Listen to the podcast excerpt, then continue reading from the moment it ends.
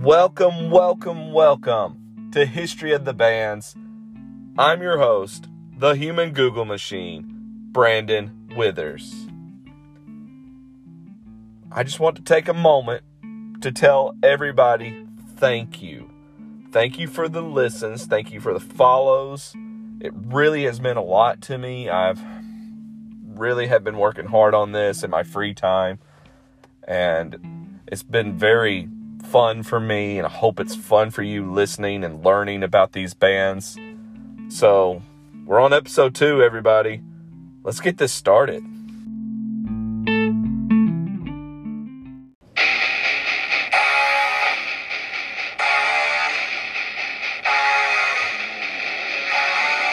On this episode, we're talking about the one and only Metallica. They were formed in 1981 in Los Angeles, California. They are the most influential hard rock, heavy metal band of all time. They have sold over 125 million albums worldwide. They rank at number 42 in 100 greatest artists of all time and rank at number 5 in 100 greatest artists of hard rock. They have nine Grammys. They're also the 2009 inductees into the Rock and Roll Hall of Fame. They have 10 studio albums, which we will talk about in this episode. And they have EPs, live albums, and a total of 42 music videos online. They have two movies based around them. So, guys, let's start this episode and talk about the current members.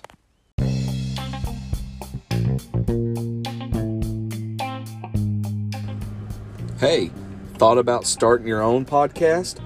Why don't you download the free app known as Anchor? That is what I'm using to do this podcast.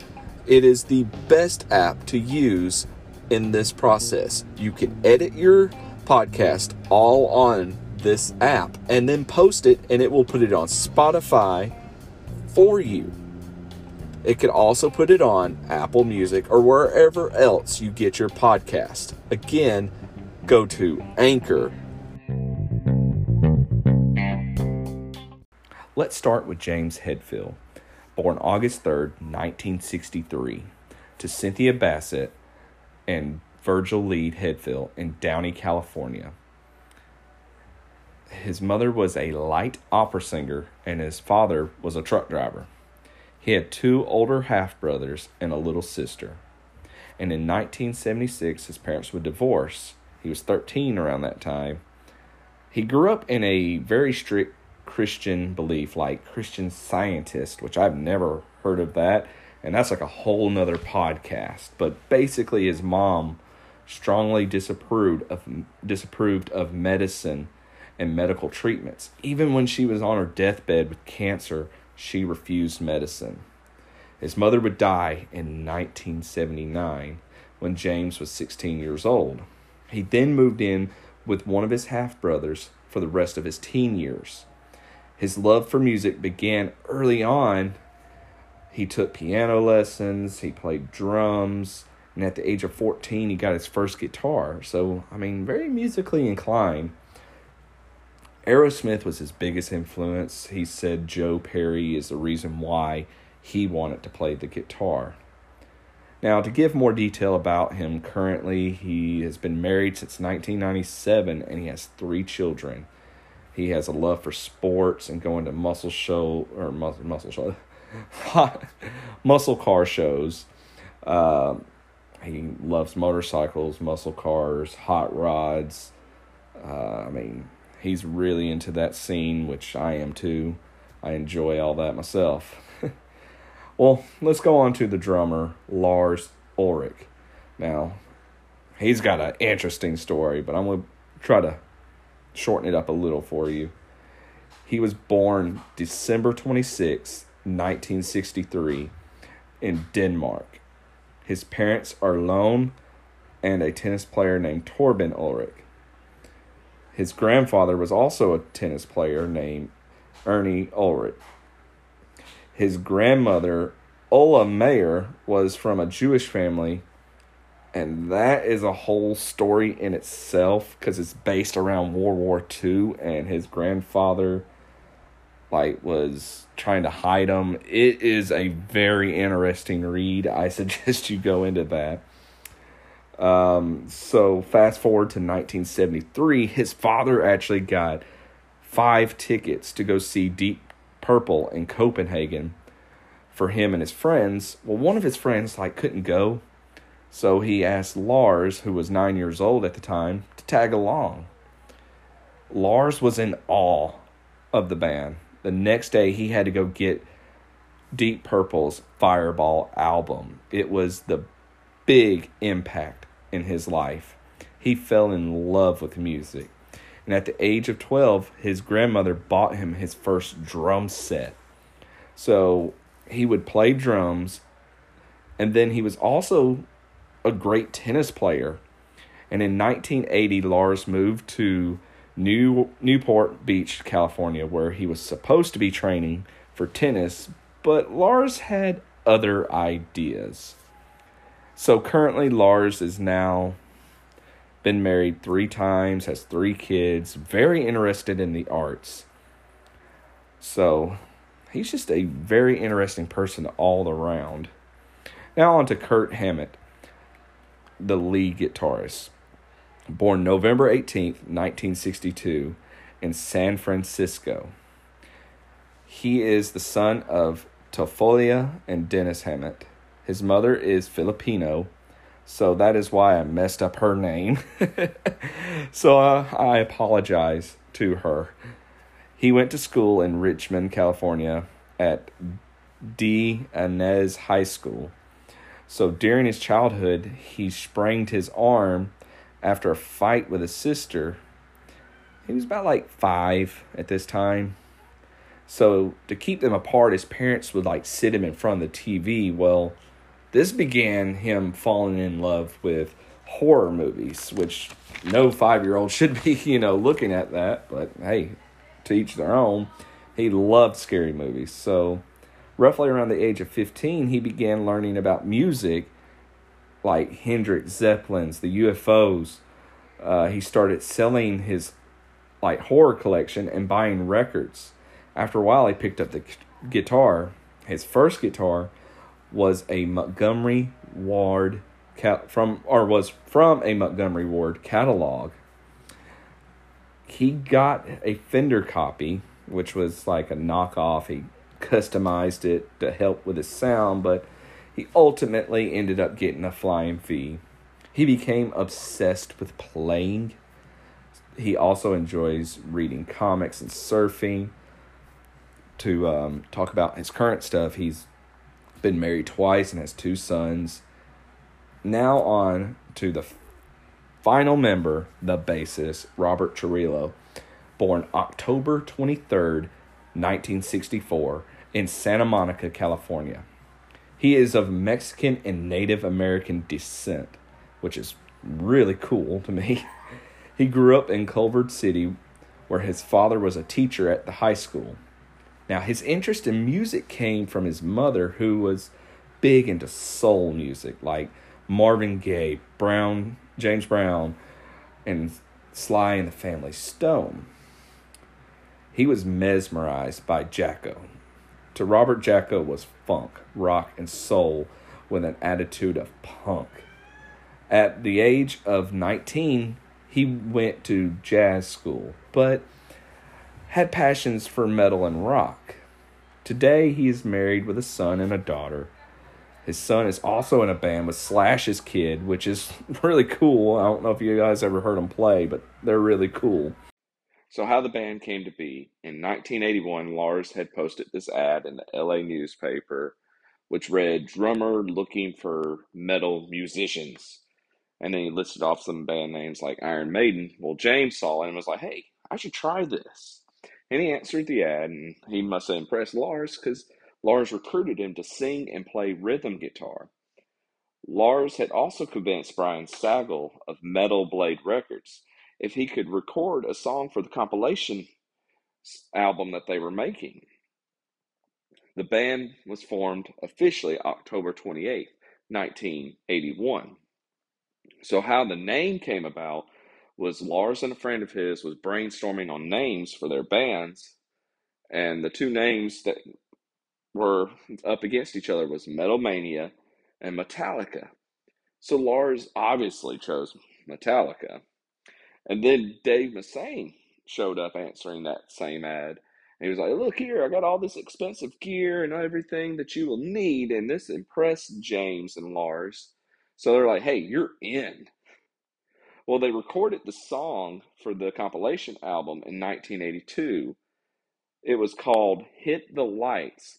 So they wasn't a full band. So for the song, James actually played the bass, rhythm, rhythm guitar, and sang for the song, proving to me just how awesome he is. Remember, he's musically inclined.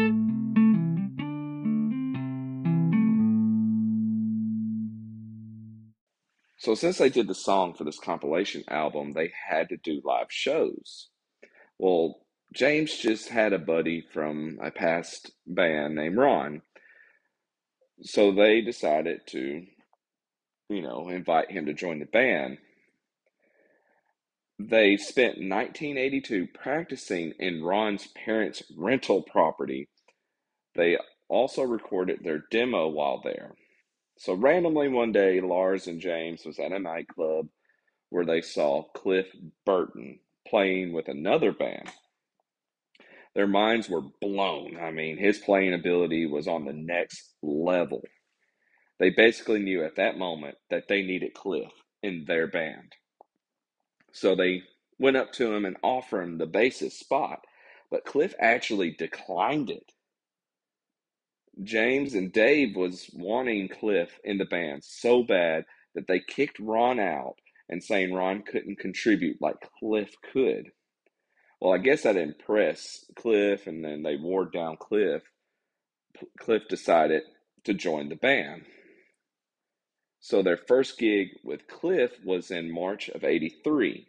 They recorded a new demo as well as they were ready to start recording their first album. But they had a problem. Metal Blade could not cover the cost for them to record this album. So they was looking for a record label. They ended up meeting with a guy, another promoter called Johnny Z. Well, Johnny Z was trying to help them get a deal, but it wasn't working. So after a while, Johnny Z borrowed enough money to start his own label called Megaforce Records, and Metallica was the first band signed. So Metallica went up to New York to record their first album. It was originally going to be called Metal Up Your A Double S. I'm going to try to keep it clean. I don't really like cussing a whole lot. It was produced by Paul Curcio. Well, before they could even really record this first album, they had to let Dave Mustaine go. They had to fire him on the spot because of the drugs and alcohol and violent behavior that he kept showing. Well, the day they let him go, they replaced him with Kirk Hammett. So they began recording in May of 1983. But before I get into the making of the album, they had to change the name of the album due to the distributors refusing to release the album. So they changed it to Kill 'Em All. This album was a turning point for thrash metal due to the fast drums low tone chords and the crazy lead guitar solos. I have to say it was in so, it was like so in your face style of music. It was pretty awesome for that time frame.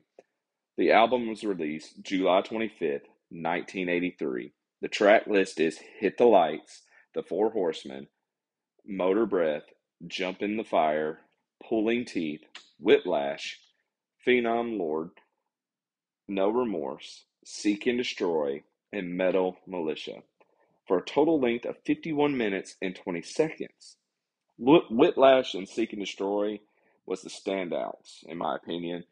The first time I heard Whiplash was from a Tony Hawk game. And Seek and Destroy, I mean, I heard it from WCW because for a brief time, there was a wrestler named Sting who was using it as his entrance music. So the tour was a few months. It was concluded in San Francisco. So I thought it was actually kind of funny that uh, James painted the no like painted on the side of the bus no life till Frisco.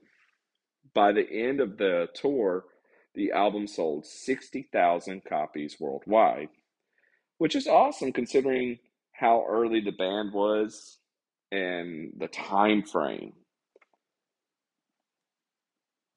Now, the second album is called Ride the Lightning, released July 27th, 1984, with Megaforce Records. The producer for this album is Flemming Rasmussen.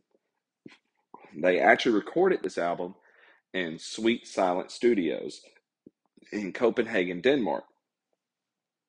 So I figured they did that due to like, you know, the roots that Lars has there since he's from there. Uh, during the writing process, Cliff basically showed the rest of the band uh, the basics of music theory. So Cliff had a lot more input in this album. It helped broaden the music from a fast pace to more of an acoustic, extended instrumental, and more harmonics. Cliff also really helped James with playing, and James became more aware lyric wise. So basically, the lyrics were more ominous and had more of a philosophy approach to it. The track list for it is Fight for Fight Fire with Fire, Ride the Lightning, For Whom the Bell Tolls, Fade to Black, Trapped Under Ice, Escape, Creeping Death, and The Call of Cthulhu. Total of eight tracks for a total length of 47 minutes and 26 seconds. So this album had three awesome songs, in my opinion. For Whom the Bell Tolls is probably my favorite. Um, also, Fade to Black and Ride the Lightning are great. It actually only took three weeks to record this album.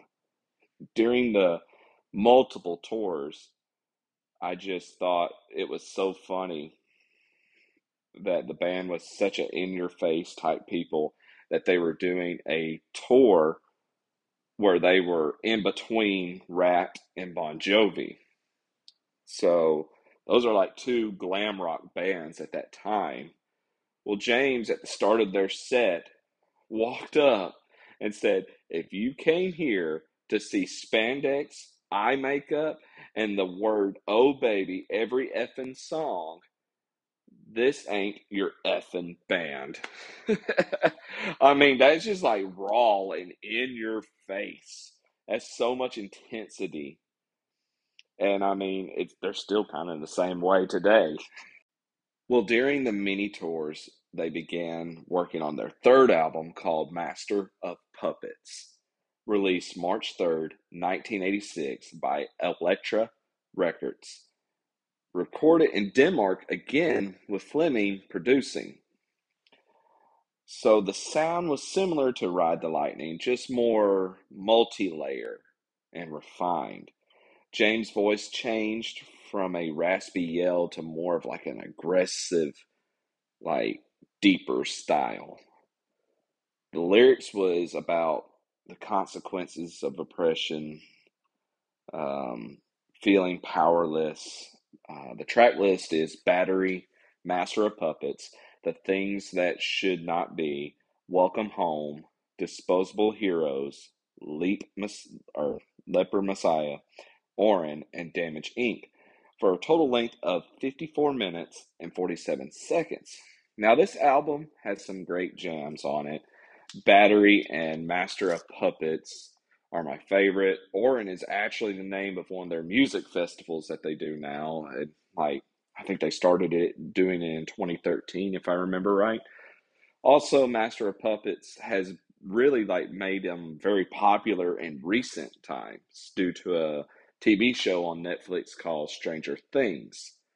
Now, Stranger Things, I mean, that's a cool show. If you ain't seen it, there's going to be some spoilers here. So just skip maybe the next 30 seconds. But there's this guy named Eddie, and he was this like metal kid. They call him the freak, D and D, Dungeons and Dragons type guy. Well, anyway, he the town hated him, and all he didn't even do anything wrong. And so, fast forward to the Master of Puppets part, uh, he had to distract all the you know Demogorgons and the flying little bat things, and so he was on top of the trailer in the upside down playing Master of Puppets. Well, now Master of Puppets is everywhere. so anyway, that's just a short little brief summary of it. If you want to go see Stranger Things, get on Netflix and watch it. It's awesome. Well, let's get back into this. The band began touring in March of 86, being the opening act for Ozzy Osbourne, another great guy, another big influence to me. They toured with Ozzy from March to August. The band was really drinking during this time, so they earned the nickname Alcoholica, which is, I mean, that's pretty kind of good play on words there. Even had shirts that says "Drank 'em all," which you know, "Kill 'em all" was the name of their first album. Uh, well, to they started to do their European tour um, in September, and uh, this is where it gets sad. But sadly, uh, the morning after a, perform- a performance on September 26th of 1986, the tour bus rolled off the road, the road, and uh, Cliff was thrown through the window and was killed instantly. Now, there's theories to what had, happened. Uh, some believe that the driver fell asleep. Some believe that he was drunk. I mean, what do you guys think? I'll I'll put a poll up on Instagram. Um, I mean, it was very devastating. I mean, because Cliff really taught him a lot during that time, and um, I mean, the show must go on. They had to finish touring and promoting the album, so they came back to America and held auditions. Well, this is how they found Jason Newsted. Uh, Jason was the last in line in the auditions out of 50 bass guitarists. Now, Jason heard Metallica was going to tour with Ozzy again, and he got uh, Metallica set list. Well, he familiarized himself with it, and uh, he even announced to Lars that he actually knew all the songs and played them for him. Well, two days later, Metallica invited Jason back and announced that after careful thinking and speaking with Cliff's parents, who were present during the decision and telling uh, Jason that Jason was going to be the new bassist for the band, and they gave him the position. Which I mean, it was a great moment. Um, another little side note of something I had read here in my research. Uh, Cliff's mother actually walked up and hugged uh, Jason and said, "You are the one," which I mean that gives you goosebumps when you sit and think about it. Now on to the fourth album called "And Justice for All," released September seventh, nineteen eighty-eight by Elektra Records, and produced by Flemming, Lars, and James. They kind of all worked on this, and the reason why Lars and James were involved a little more, I think, on this is because originally Flemming wasn't available, so they hired a guy named Mike Clink, but Clink was apparently a real problem, so they eventually got Flemming to come in. Even though Clink's uh, credited it for uh, two drum tracks, but uh, anyway, this album was more aggressive in the structure. The lyrics were based around politics, injustice, censorship, and war. Now, the um, track list is Blackened and Justice for All, Eye of the Beholder, One, The Shortest Straw, Harvester of Sorrow, The Frayed Ends of Sanity, To Live is to Die, and Dyer's Eve, for a total length of 65 minutes and 25 seconds. Now, this is not one of my favorite albums. Uh, to me, the best song on this album is One. Even Kirk noted that the songs were just way too long. So, now their fifth album is probably their most played album. It's a self titled album, but everybody refers to it as the Black Album. It was released August 12th, 1991, with Elektra Records and uh, produced by Lars and James, but not with Flemming.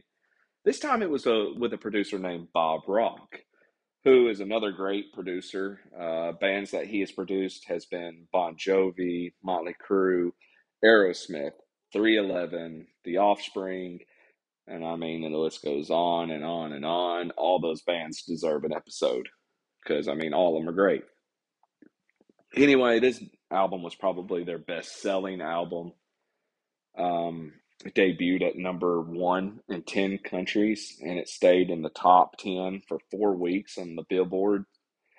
Uh, the recording process was a lot different from my research that I've come up with. Uh, Bob actually wanted the band to be in a room together and jam and make music that way, like record that way versus doing it individually and be like, hey, I'm going to record a track here. You come in and put your input. So, it, I mean, it was different. Uh, there was a lot of arguments. Uh, Bob even told James to write better lyrics, which, I mean, dude's got balls because James is a tall, scary dude if you ever seen him. Uh, I would never do that. Uh, the album was remixed three times, and the cost was over a million dollars. I mean, all the trouble bled over in Lars, Kirk, and Jason's personal life during all this recording process. And they ended up getting divorces from all their wives, which I mean that that, that just shows the dedication that they were to this album, that they were bringing their work home. Uh, it sucks that they ended up, you know, getting divorces over it. Um, even though that they had all this trouble with Bob, the band would continue working with him for a few more albums. Now, the track list is Enter Sandman, Sad But True, Holier Than Thou, The Unforgiven, Wherever I May Roam, Don't Tread on Me, Through the Never, Nothing Else Matters, of Wolf and Man, The God That Failed, My Friend of Misery, and The Struggle Within. The total length of it is 62 minutes and 31 seconds. Now, this album, like I said, is just a major hit. I mean, Enter Sandman, Sad But True, The Unforgiven, Wherever I May Roam, and Nothing Else Matters. I mean, that is the best of all time. I mean, in my opinion, it's so good. Um, Enter Sandman, you know, of course, was probably my first song I ever heard from him. But as I got older, I mean, wherever I may roam, I mean, that's just like a very interesting track. And then The Unforgiven, I mean, it's just awesome all the way around to me. So, I mean, this album, like I said, it's just amazing. I can see why it's their best selling album. The sixth album is called Load, released June 4th, 1996, by Elektra Records and produced by Bob Rock. This album got mixed reviews, but it did sell 680,000 copies within the first week. So to me, that's like a big hit. I mean, that's a lot of money back in them days to me, but you know, I don't know. Um, this album kind of transitioned from a thrash metal to more of a hard rock. Uh, Kirk experimented with like a blues sound. Lars kind of didn't do the whole speed style and slowed it down. The lyrics were like based around depression and death. Uh, James's mother and Cliff's death were a big part of that. Um, the track list is "Ain't My uh, Witch," but with a B instead of a W. Again, I'm trying to keep it clean. Two by four, "The House Jack Built," "Until It Sleeps," "King Nothing," "Hero of the Day," "Bleeding Me," "Cure," "Poor Twisted Me," "Wasting My Hate," "Mama Said," Thorn Within, Ronnie, and the Outlaw Torn, for a total length of 78 minutes and 58 seconds. Now, this album's kind of like how uh, And Justice for All was for me. It just wasn't one of my favorites. Um, to me, the best song on it is King Nothing. Um, it was a really good song. I think that's actually my wife's favorite song from Metallica. So, I mean, that's awesome. So the seventh album is Reload. It's released November 18th, 1997 by Elektra Records and produced by Bob Rock. So this album was actually intended to be a double album, but the band didn't really want to be in the studio for such a long period of time. Also, this is the first album that they actually had a guest singer. The track list is Fuel, The Memory Remains, which had a guest singer, uh, Devil's Dance, The Unforgiven 2, Better Than You, Slither, Carpe Diem Baby, Bad Seed, Where the Wild Things Are, Prince Charming, Low Man's Lyrics, Attitude, and Fixxxer, for a total length of 76 minutes and 4 seconds. All the lyrics were written by James, like almost all the albums. Um, the album to me was a lot better than Load. Uh, so many great hits like Fuel, The Memory Remains, The Unforgiven 2, Better Than You, Where the Wild Things Are. Those are all my favorites from this one. Fuel reminds me of my career and it like amps me up, just makes me want to just like if I'm behind the wheel, just go as fast as possible. Um, also, the memory remains. It's just an awesome riff. I mean, it gets stuck in your head every time you hear it. The next album was a very different album. Uh, sounded totally different. Also, this is the first album that they didn't have a bassist. Uh, Jason actually quit the band. Uh, the reason why he quit it was he wanted to take a year long break and he wanted to focus on um, his new band that he had been working on, like a side project. Well, James didn't want him to, and he rejected the idea to, you know, do that because they were ready to record. Well, this just, I guess, upset uh, Jason. So Jason chose to quit. Uh, he was just ready to go. Uh, well, Metallica was ready to record their new album. The album was called Saint Anger, produced by Bob Rock, and Bob Rock also played bass for this album. The album was released June 5th, 2003 by Elektra Records. The album was actually filmed for a documentary. It's called Metallica, Some Kind of Monster. I highly recommend it. Um, I mean, if you really want a deep dive, go watch it. It's on Netflix. Uh, they break it down in like episode, but it's really two episodes, but it's really one movie. Um, it's basically a therapy session um, goes in depth into their past with Dave Mustaine, um, the band itself. James went to rehab during this time. Um, just really good documentary. So go watch it. Uh, this album was the first time James actually allowed the band to kind of contribute lyrically. Um, also, remember when I said James went to rehab?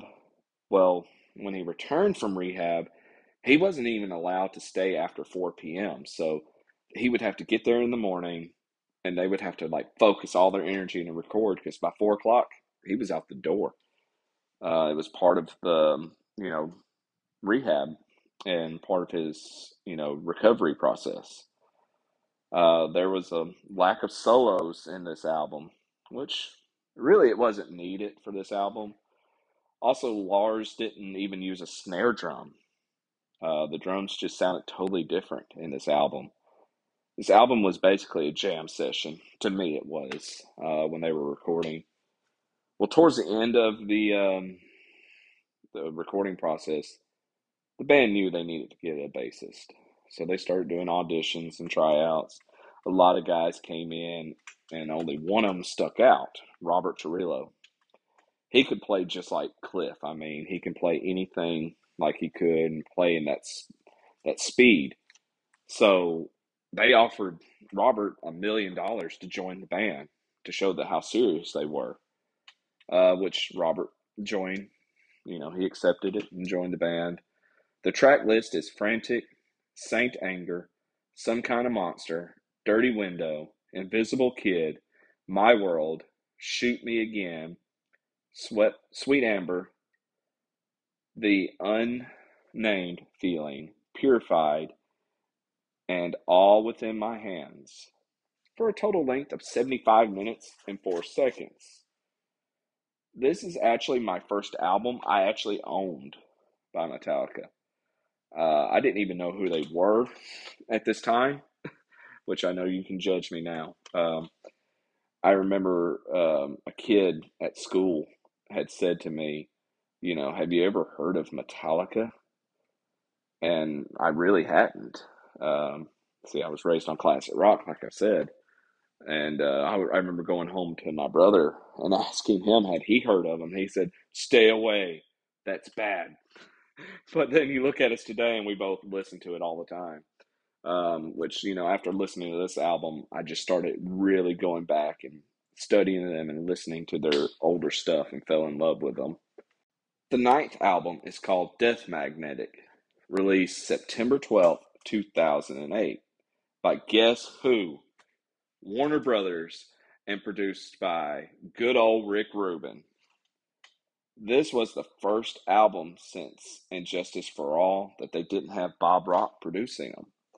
So they started working on this in 2006 with Rubin. They really enjoyed Rubin's style of production. They had freedom to jam, and it was just a lot less pressure.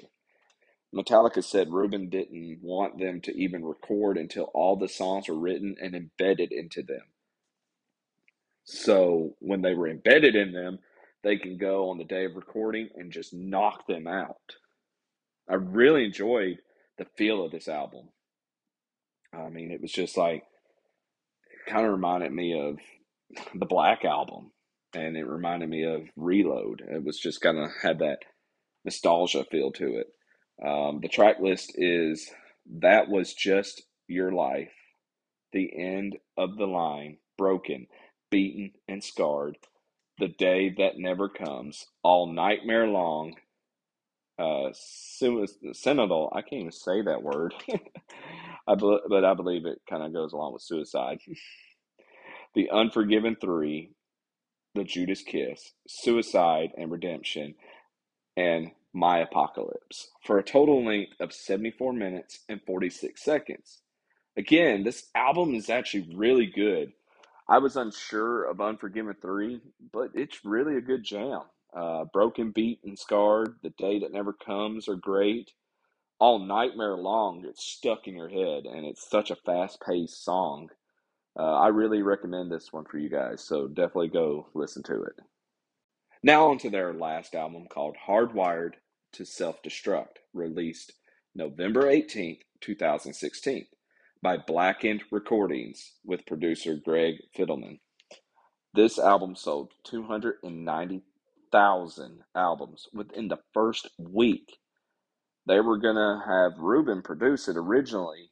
Um, Rubin even worked with them for a little while, but in 2012, Metallica left Warner Brothers to start their own label, which was Blackened Recordings.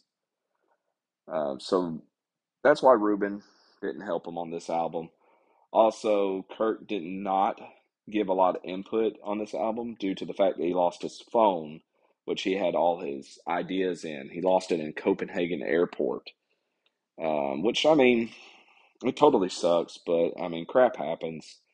Maybe he'll be able to give more input on the next album whenever that does come out. Uh, this album was also a double disc album with a total of 12 songs altogether. The track list is Hardwired, At Last, Rise, Now That We're Dead, Moth into Flame, Dream No More, Halo on Fire, Confusion, Man Unkind, here Comes Revenge, Am I Savage, Murder One, and Spit Out the Bone for a total length of 77 minutes and 42 seconds.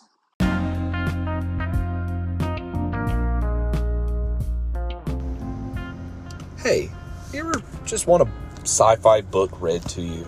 Well, I suggest going over to Spotify, give a five star review, and follow to JND Books. That's right, JND Books. You won't regret it.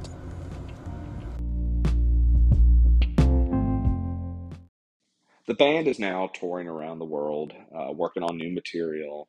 Some things I didn't mention in this podcast, they actually have a second movie called Through the Never, which is also on Netflix. It's a very interesting movie. Um, basically it's just like a live concert with a side story going on.